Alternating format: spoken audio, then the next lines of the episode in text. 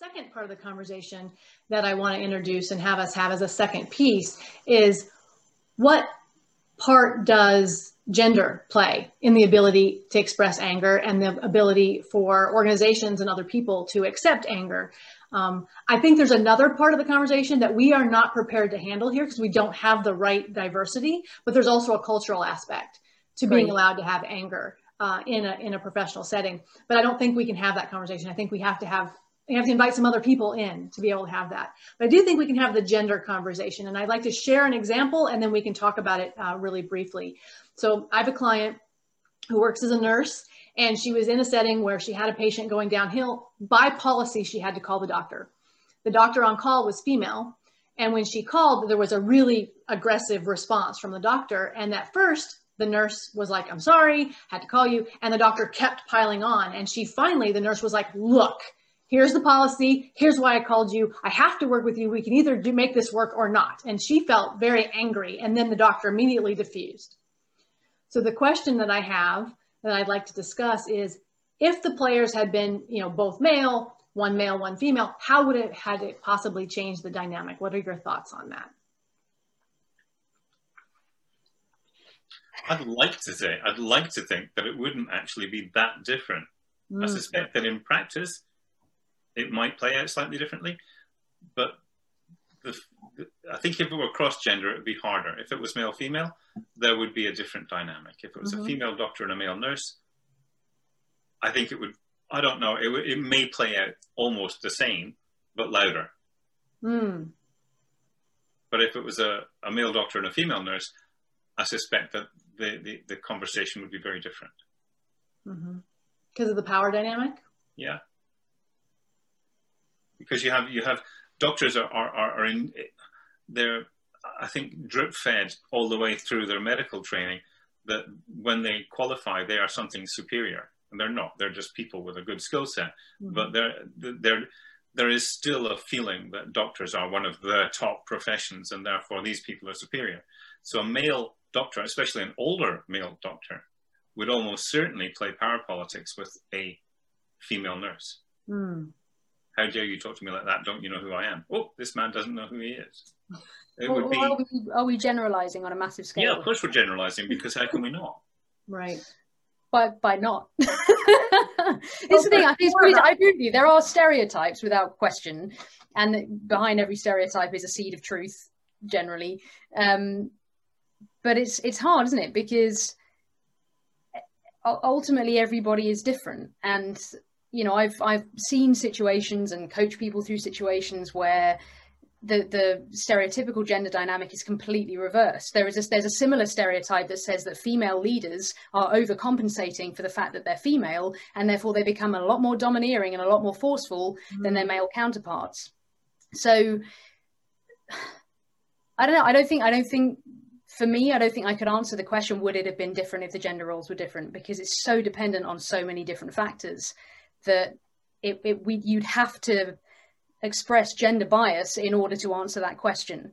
If you sort of mean, I'm not saying I don't have any because I almost certainly do. Everybody does, but it's just it's. I don't think you can interchange, you know, gender roles that that easily and then come up with a an answer, if you see what I mean. There, I yeah. think it's that gender bias, isn't it? It's our unconscious bias that when women argue, we become much more frustrated much more quickly. We I working with clients of mine, they get so frustrated because they cry. So their emotions get to the point where they're forced to cry. They're so angry, they cry. They're so angry. And you and because we don't practice, I, I go back to this as women, we do are not allowed to practice when we're little children of how to be angry because we're told to be nice and be polite and be quiet. So we don't practice it. So we cry when we get to the point when I'm so frustrated, I want to kill someone. and that, I think, is all of that gender bias that we have this unconscious bias that we're looking for her getting frustrated, her getting more high pitched, her getting more and there's all of that in there. Whereas men, in a generalization, practice it much more. They get deeper, they get more forceful. they can shout. And women shouting is much more high pitched and therefore screechy. Mm. And it's all this stuff about Margaret Thatcher when you're talking about women who become more masculine. She trained her voice to go lower mm. to stop yeah. that very point. She mm. says very low. mm. That was nicely done, Katy. I enjoyed Thanks. hey, drama GCSE. Is that something that we should do as professionals? Should we teach ourselves how to be angry professionally? Maybe particularly to your point, Katy, as women. I would love to work with women. I love that idea of new, brand new team leaders when they're in that position, even brand new doctors because if you're going back to that doctor example of you're talking to a patient who might be really pushing back or a patient's family how do you deal with that conflict and i think organizations have that responsibility to help you deal with that conflict hmm. interesting so what might it look like to teach ourselves to deal with conflict can we can we give a three minute this is how it might look hmm. I think what you said earlier, Robin, recognition is the first part of it. You've got to you've got to recognize and process what's going on in front of you, and being able to do that quickly when perhaps empathy isn't your strong suit. Mm-hmm. Um, you know, and all you can frankly see is somebody you know gunning for you in front of you, and if it, it, it's a very difficult thing to do in the moment. So I don't know. Maybe the first first tip is is when when you feel your emotions escalating, just say, "Can we take a beat? Can we just stop for a second. The thing um, I'd like to ask people to do is what does your body feel like when you're angry? What is your physical response? Because we all do, we all have a physical response. I know for me, you know, I get this really kind of sharp tightness, and I, I know I'm like, I got to catch that because if I don't catch it, I'm smart enough to be me. and well, fortunately, I as a 20 year old, no, I was terrible at that. Now little more age behind me. I'm really good. I recognize I recognize it as it's bubbling. I don't even have to catch the actual because it doesn't get that far anymore. Hmm. I think we could also we could almost hark back to an earlier conversation we before had about silence and the power of silence mm. and silence and power. Because if you can take the anger, step it back, and rather than shouting, just be silent and use your body language to say, you're wrong, I'm right, and I'm going to be here staring at you until you back down. Mm. That level of power through silence could be a good, almost safe way to express anger. Or it could come across as passive aggressive. Ah, yeah. Just th- do you know what I mean? It could be just this a kind is, of a, yeah, yeah. you know, if it, we're standing, we're standing surrounded by fire, whatever step, whatever direction we take, we're going to fall in to one bonfire or another if we try to address an issue like this. See, I think Steve, that that well, exactly what you've just said would be actually a really good starting off point. If one of the two parties involved, assuming it's only two, um, was able to to pause long enough to say exactly what you've just said, which is, "Have you noticed we're edging into a really dangerous situation? We're in a bit of a minefield here."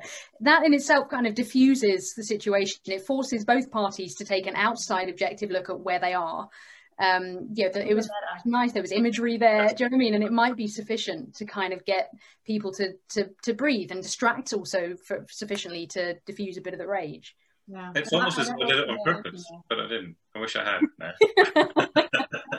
it's just an it's a natural instinct for you steve you're just naturally good at it yeah the the um my my initial reaction when, when you brought the subject up, Robin, was, was to look for some catharsis, some some non-destructive catharsis, and mm-hmm. and my default is laughter.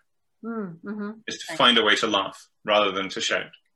So some catharsis, and I know that that that rage and tears is a catharsis of kind, but mm-hmm. it's not necessarily the safest or the best way to go about it.